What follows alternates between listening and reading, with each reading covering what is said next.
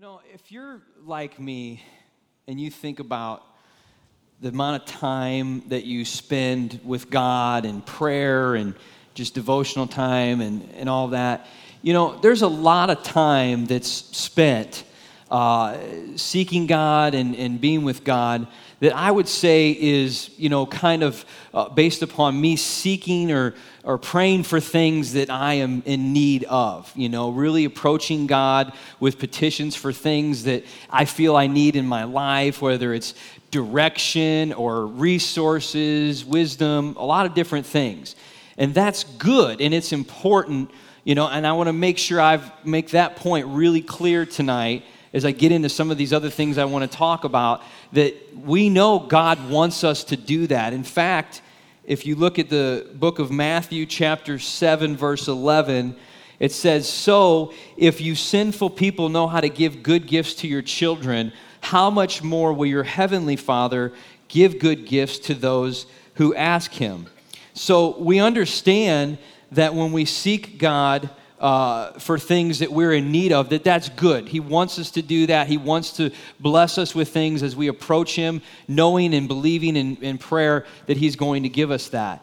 But at the same time, there are the nature of other moments or time spent with God that revolve around just strictly being in his presence, just strictly being with him and spending time with him, not necessarily seeking something specific, but just because of how good and how great he is and how awesome it is to just be with him and be in his company, right? And to just have his spirit resting upon you and just feeling that love and that peace that you get from being around him. And I think that I would be honest in saying for a lot of years, especially earlier in my walk with the Lord, that most of my time, the vast majority of my time, if I had to be really honest about it, was probably spent seeking things, praying for things that I needed, that I wanted, or that I felt that I was struggling with. Right? And I think that's where it begins, and we kind of move in our growth process or whatever. But I also think one of the challenges is that it can cause us to be a little inconsistent with how we are spending time with God. Because if we're not at a point where we really feel we're in need, or we're really seeking something, or we really feel like we need to be blessed in some particular area of our lives, then maybe we're not as devoted or as dedicated to that consistent amount of time of spending with God and just really understanding that there's time spent with him just being in his presence, that we come to him for that, not necessarily looking for anything else, not looking for a bunch of answers or a bunch of solutions or a bunch of responses to our prayers or direction that we just feel we need so we can move forward, but many, many moments spent in our lives daily just coming to God just to sit and be with him and just to be in his presence, right? And the thing is, our lives, they naturally will fill up with many more things than you can reasonably devote yourself to or your time to. Case in point, how many people would raise their hand and say, I have all kinds of free time on my hands, I'm just not busy, there's really nothing I have going on, nothing pulling at me, I just walk around all day with nothing to do? Who would do that? One person. You're throwing me off here. Right? 99.9% of the people say no, because life is just filled with activity. It's filled with stuff, and it's going to naturally pull at you to devote yourself to more things than you can. But my point is that unless you are somehow making it a priority and making it, you're carving out time and you're focusing on it and you're intentionally going about the business of spending time with God just to be with him, it's not going to just naturally happen. It's got to become something that we are accustomed to doing on a regular basis. And might I add that as you do it consistently and you spend time with this creator of the universe, this God, this amazing King of Kings, that it gets so amazingly addictive that you can't help but want to keep doing it over and over and over again, day after day after day, to the point you can't go a day without it. right? To just be in his presence. And it's not about necessarily seeking a bunch of answers or things that we feel like we deserve some sort of response from God about. Because guess what? God doesn't operate by time, right? God created time, so he's outside of it. Now, we function within time, so when we don't get answers or we don't get stuff right away when we're praying or when we're seeking, it could cause us to get frustrated or feel like something's going wrong. God's up here outside of time, and he just isn't thinking like that. Within the realm of time, he's not limited by that. So when we're praying and seeking God, he's up to something. He's got a plan. He knows what's going on. But if we're more approaching God on a consistent basis, just understanding, man, I just want to be with him. I just want to be around him. I just want to be in his presence, because it's just, there's just nothing like it. There's just nothing like it. Wherever you're at in your day as you go about your day, this doesn't have to be like, you know, some special thing that, not that it can't be, but it isn't reserved only to an hour in the morning when nothing else is going on or whatever. I mean, I spend time with God in my car all the time when I'm driving around, and the presence of God is there consistently, and it's just, you know, immerses you whenever you seek him. He's faithful to just meet you where you are when you come before him with a genuine heart, just to be in his presence and just to be around him. I think about, you know, with my wife and I, one of the things that it took me a while to kind of like figure out is that she likes to just spend time together just to talk, like just to sit and talk. And for me, I'm like, what do you mean? Like, you know, we should be doing something, or like we got to be, you know, doing some sort of activity. Let's go out. And she just likes to sit and just talk. And I get it now, okay? I get it. And it's good for her. She needs that and everything. But my point is, and I like it too, just not as much. But no, my point is that I'm finding more and more and more. Look, I feel like a rookie at this stuff, honestly. Okay, but I'm finding out more and more and more as I'm with her and we're just hanging out. We just come together just to be together and spend time together, that I discover so many things, more things about her and who she is, that I don't sit down and intentionally, like I'm going into it trying to figure those things out. They just come and they just happen as a result of her and I being together and spending time together. And it's much the same way with God. There's so much more that will come from God pouring into us that we get, not necessarily because we specifically sit down and approach God for those things, but because we just want to be with him and around him. And by the nature of being with a person, you get to know them and who they are and the beautiful aspects of their personality, and every part of them becomes more and more and more evident to you, and you become more and more in love with that individual, if we're talking about our spouse, right? And that's the way it is with God. It's the way it is with him. I would say so many of the things that I feel God has shown me, revelation, deep truths, just direction for my life, haven't come in moments where I'm saying, God, I need to know what to do about this, or I need an answer to this, and God just speaks in response to my question. You stay in modes of prayer about that, keep praying about that, but what I'm just driving at is that most of those things have been poured into me in moments and times where I'm just there to be with him. And I'm just wanting to be in his presence, and I'm just wanting to be around him for how good he is and how awesome he is, and just let him love on me and me know that everything's gonna be great.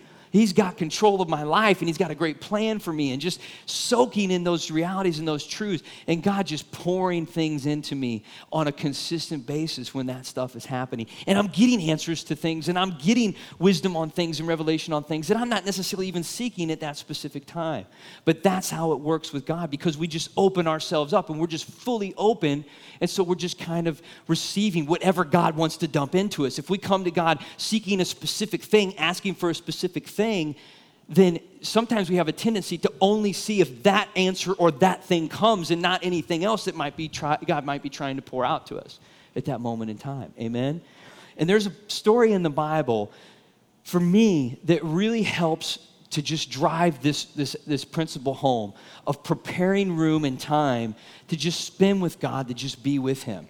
And it's a fairly well-known story in 2 Kings chapter 4. If you've got your Bibles, go there with me. And it's about the prophet Elisha and a Shunammite woman.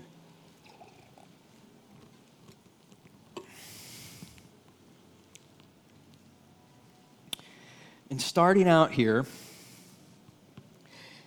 in verse 8. I'm just going to kind of read through this story rather quickly and touch on just certain points in here that I want to draw out. But certainly read this story more in depth for yourself later on this week. It says, "Now it happened one day that Elisha went to Shunem, where there was a notable woman, and she persuaded him to eat some food. So it was, as often as he passed by, he would turn in there to eat some food.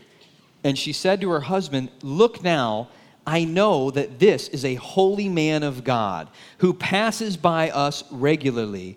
Please, let us make a small upper room on the wall, and let us put a bed for him in there, and a table, and a chair, and a lampstand, so that it will be whenever he comes to us that he can turn in there.'" So, first thing to grab hold of is, in the Old Testament, when God hadn't given his Holy Spirit to people like he had since we received the Holy Spirit from receiving Christ, that God used prophets to speak his word, to share his word, and to instruct the people. So being in the presence of a prophet of God was essentially as close to being in the presence of God as people were going to get, right? And so what she is getting here, the nature of this act that she's doing, this relationship, is that she is serving this man of God, and she is preparing a room, and she's making a place for him so that any moment, at any time when he passes by, that he'll come in and he'll spend time with her, and he'll just stay there, and he'll just be there a while, and she'll be graced and blessed by just being in his presence, not knowing or having some preconceived agenda necessarily of all this list of things that she can't wait to ask him when he gets there. But her entire agenda is just strictly that when he's around, that he's with her and she is in his presence, and she gets to be blessed by that. She's serving him, and she's making a place for him. She's not necessarily seeking anything from him, right? And so when he does come around, she's already prepared, and she's ready ahead of time so that it's not like she's being caught off guard. And she's setting things up where it's not inconvenient for him to be there. It's not like she has to rush, oh, okay, the holy man's here, let's hurry up and throw a room together. Like it's an inconvenience, or it's sort of interfering with the rest of what's going on in her life or something. That can happen to us, right? But what she's doing is she's just setting the stage so that at any moment, at any time, when the man of God is around, that everything is ready and prepared for him to be there, to be comfortable there, to not feel like he needs to be in a hurry to leave or rush off. There's nothing else happening in this woman's life that's going to force him on out. In fact, quite the opposite. However long he wants to stay, she's excited to have him there for that visit. She wants him to be there as long as he will be. And of course, he comes in and he spends time with her. And then eventually some things start to happen as he frequently visits. If you'll jump into verse 11 here now, it says, "And it happened one day that he came there, and he turned into the upper room and lay down there. Then he said to Gehazi, his servant, 'Call the Shunammite woman.' When he had called her, she stood before him. And then he said to him, Gehazi, 'Say now to her, look, you have been concerned for us with all this care. What can I do for you? Do you want me to speak on your behalf to the king or to the commander of the army?' And then she answered, 'I dwell among my own people.'" So just to paraphrase, what she's basically saying there when she says, "I dwell among my own people," is, hey, that's really nice of you to ask, but I'm good. I'm good. I appreciate the offer, but I don't need anything. I don't want to bother you. I don't want to burden you with anything. Why is that important? Because at this moment, we can really see now that there is a genuine sense of this woman only wanting to be in the presence of this man of God, to serve him and to be around him, that she has no motive to try to get something for herself or to earn or receive some extra thing that comes along as a result of doing this for him. And I think there's so much to be said for that. So much to be said for that, that she wants to be in his presence and wants to be around him regardless of what. It's unconditional. in our lives should be much the same way in how we spend it with God. Do we approach God with petitions that we are in need of? Absolutely. We know that. The Bible tells us that. I'm not making light of that. But what I'm saying is that's not the only time we're spending with God. It's not all that and not all this other stuff too, which is strictly just coming to points and places and moments along our days where we just want to be in the presence of our Heavenly Father. We just want to feel His loving arms around us. We just want to feel that embrace, that peace, that comfort, everything that comes along from just resting in His presence and the nature of His character just manifesting all over us, right? Amen. And also what's interesting here is that the man of God, just because of the genuine, innocent nature of her wanting to be around him, he wants to bless her. He all of a sudden looks down and he wants to shower her with blessing. He wants to just do something nice for her, right? And God always wants to do good things for us. As we're spending time with Him and being with Him, you're going to, you will see so much of the times that it's like God just, boom, just starts imparting and dropping things into your spirit and just giving you insight and wisdom and knowledge into things that you're not maybe necessarily seeking at those times, but He just wants to shower you with Him, and you're in His presence, and He just wants to bless you, right? Because you genuinely come to that place where you want to be there, and that's the reason why you're there. Verse 14, so he said, what then is it to be done for her? This is Elisha asking his servant Gehazi, because she didn't ask for anything. So he's like, I still want to do something for her. So Gehazi answered, actually, she has no son, and her husband is old. So he said, call her. When he had called her, she stood in the doorway, and then he said, about this time next year, you shall embrace a son. And she said, no, my Lord, man of God, do not lie to your maidservant. But the woman conceived and bore a son when the appointed time had come, of which Elisha had told her. So I'm just thinking, like, if you're the husband in this situation, this thing kind of works out good for you either way, right? Because you either get a son or he's saying you're going to have a son, which you know what that implies, so they're going to, anyway.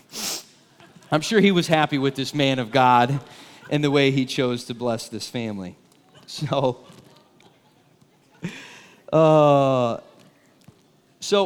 this great thing that God wanted to do for her and for this family gets birthed, gets brought out by no, like, initiating of her own, by pursuing it, by really seeking it. Now, maybe she was praying for this for years before. We don't know. The Bible doesn't say that. Probably she was if she's without child.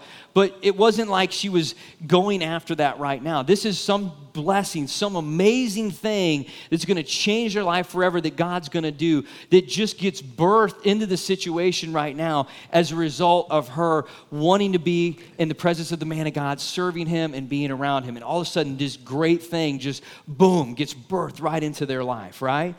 And then the child grew. Now it happened one day that he went out to his father to the reapers, and he said to his father, my head, my head.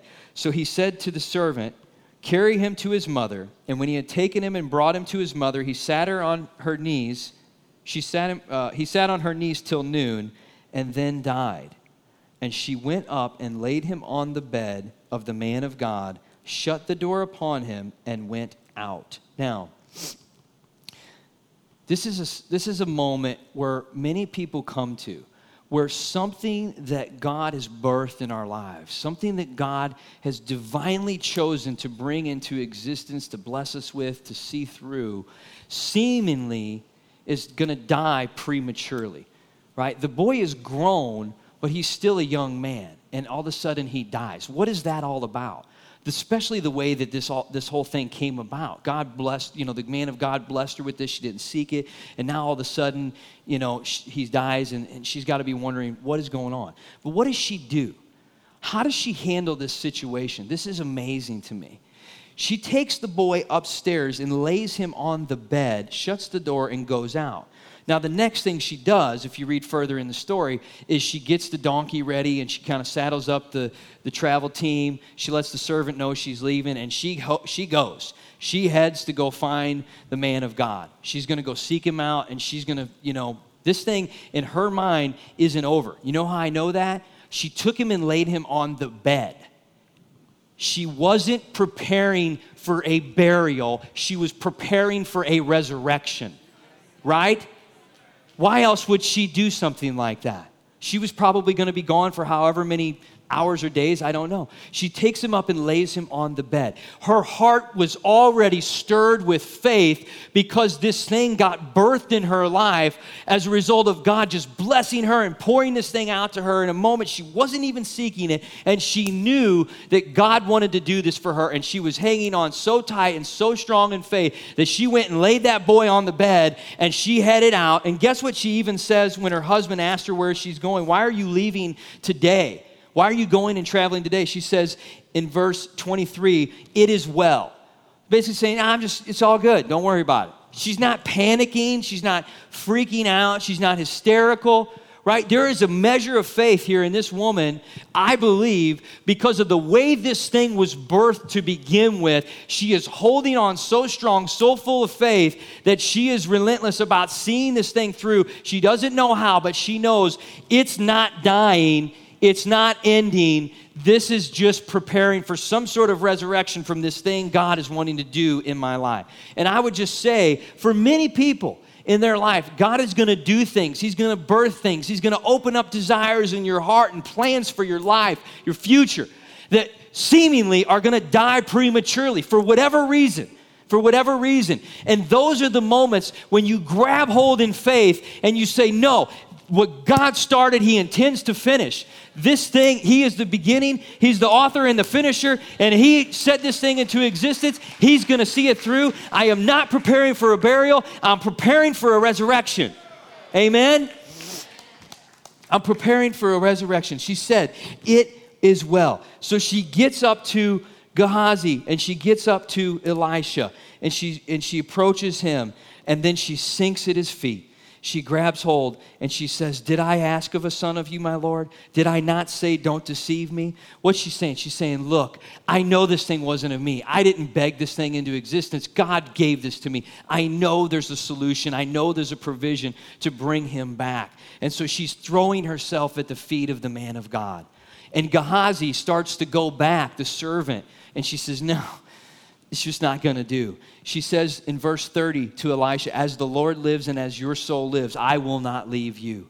She knows that there's nothing else under heaven except a hand of God, a move of God that's going to bring this thing back that God birthed to begin with. It's not going to be by anything of man's doing. It's going to be by another supernatural act of God that's going to continue to bring this blessing back and sustain it all the way through to fruition the way God had chosen it to be. And she's holding on to that in faith. And I just believe that because of the way this thing came about, because of her spending time with the man of God, genuinely just seeking that and wanting that, and then the man of God blessing her and God giving her a son supernaturally when her and her husband were of old age, that there's something about the way it came about. She is not letting go. She is not giving up. Her faith is as strong and persistent, perseverant, and steadfast as any faith that we've ever seen in this word, in my opinion. And we see what happens from this point on. You go to verse 36, and right before that, when Elisha gets there, he lays on the boy and he begins to breathe into him, and his eyes, he's stretched out over the boy on the bed. His eyes are touching his eyes, and his mouth's touching his mouth, and his hands are touching his hands. And so he starts to breathe, and then he goes back, the boy gets warm. Like his temperature rises back up. So there's sign of life again, but he's not necessarily standing up yet. And so then Elisha goes out and he comes back and he does it again. He begins and gets back in prayer. And then the boy sneezes 7 times. He sneezes 7 times. You ever think about like when you sneeze, people say, bless you? Pretty good reason right here to say bless you, right? He sneezes 7 times and he's back up and walking. This is when the child comes back to life. And then moving on in verse 36, and he called Gehazi and said, call this Shunammite woman. So he called her, and when she came in to him, he said, pick up your son. So she went in, fell at his feet, and bowed to the ground. Then she picked up her son and went out. The blessing that seemed to be dying, that she refused to accept was dead. that was simply just laid down for a moment, for whatever reason, she just picked it right back up after her faith premeditated another move of God in her life. Amen?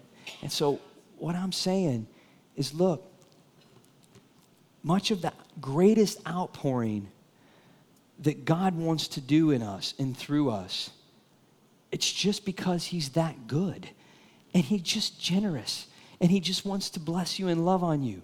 If you think that the great things that God wants to do are limited to whatever things you think of in prayer or seek God for, you're selling yourself so short.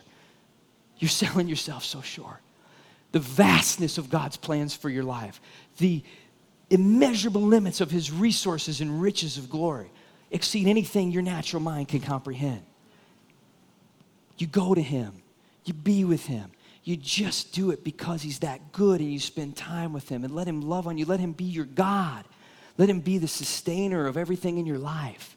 And watch and see in these moments and these times throughout your day by day by day, all the stuff that God just starts pouring into your life that you didn't even come to him seeking to begin with.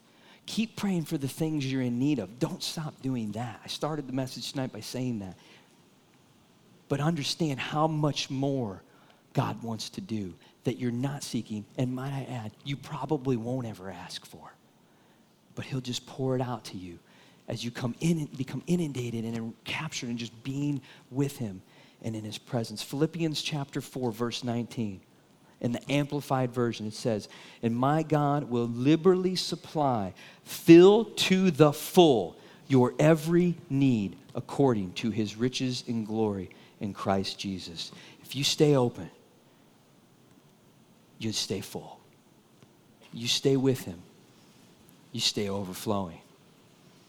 I don't trust myself enough to always know what to ask for, but I trust him. And I know when I'm in his presence and I'm just there with him, just like I talked about with spending time with my wife, because I just enjoy it and I love being around her, and I get to know more of her personality and character even after all these years. It's just like it's just beginning. It's even much more so with God. There's so many edges and sides to his personality and his character that you can never sound the depths of. But as you spend time with him and you're being in his presence, more and more and more of that stuff becomes evident to you. And more of what he wants to bless you with just gets poured in and starts flowing out. And you didn't even necessarily ask for it. He's that good. He was that good to the Shunammite woman, and he wants to be that good to you. Let's stand to our feet.